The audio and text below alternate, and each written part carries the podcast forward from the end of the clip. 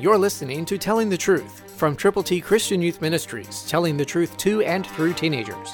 Here is Triple T founder George Dooms. Believe on the Lord Jesus Christ.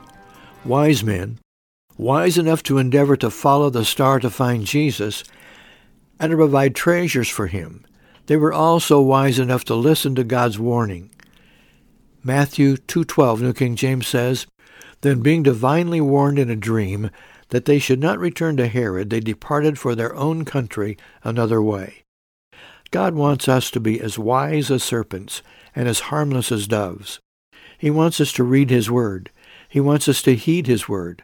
And he wants us to tell people how they can know him, whom to know aright is life eternal. God loves you. He loves everybody in your family, all your friends, all your acquaintances, all your neighbors, all your fellow workers, all your classmates. He loves everybody.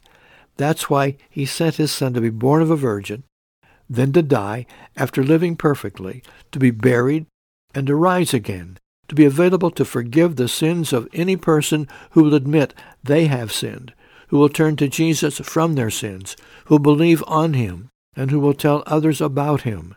Do you qualify? Do you know people who need to know that truth? Tell them.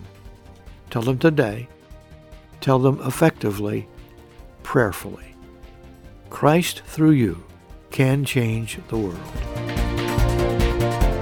For your free copy of the Telling the Truth newsletter, call 812-867-2418, 812-867-2418, or write Triple T, 13,000 U.S. 41 North, Evansville, Indiana, 47725. Tune in to Telling the Truth next week at this same time on this same station.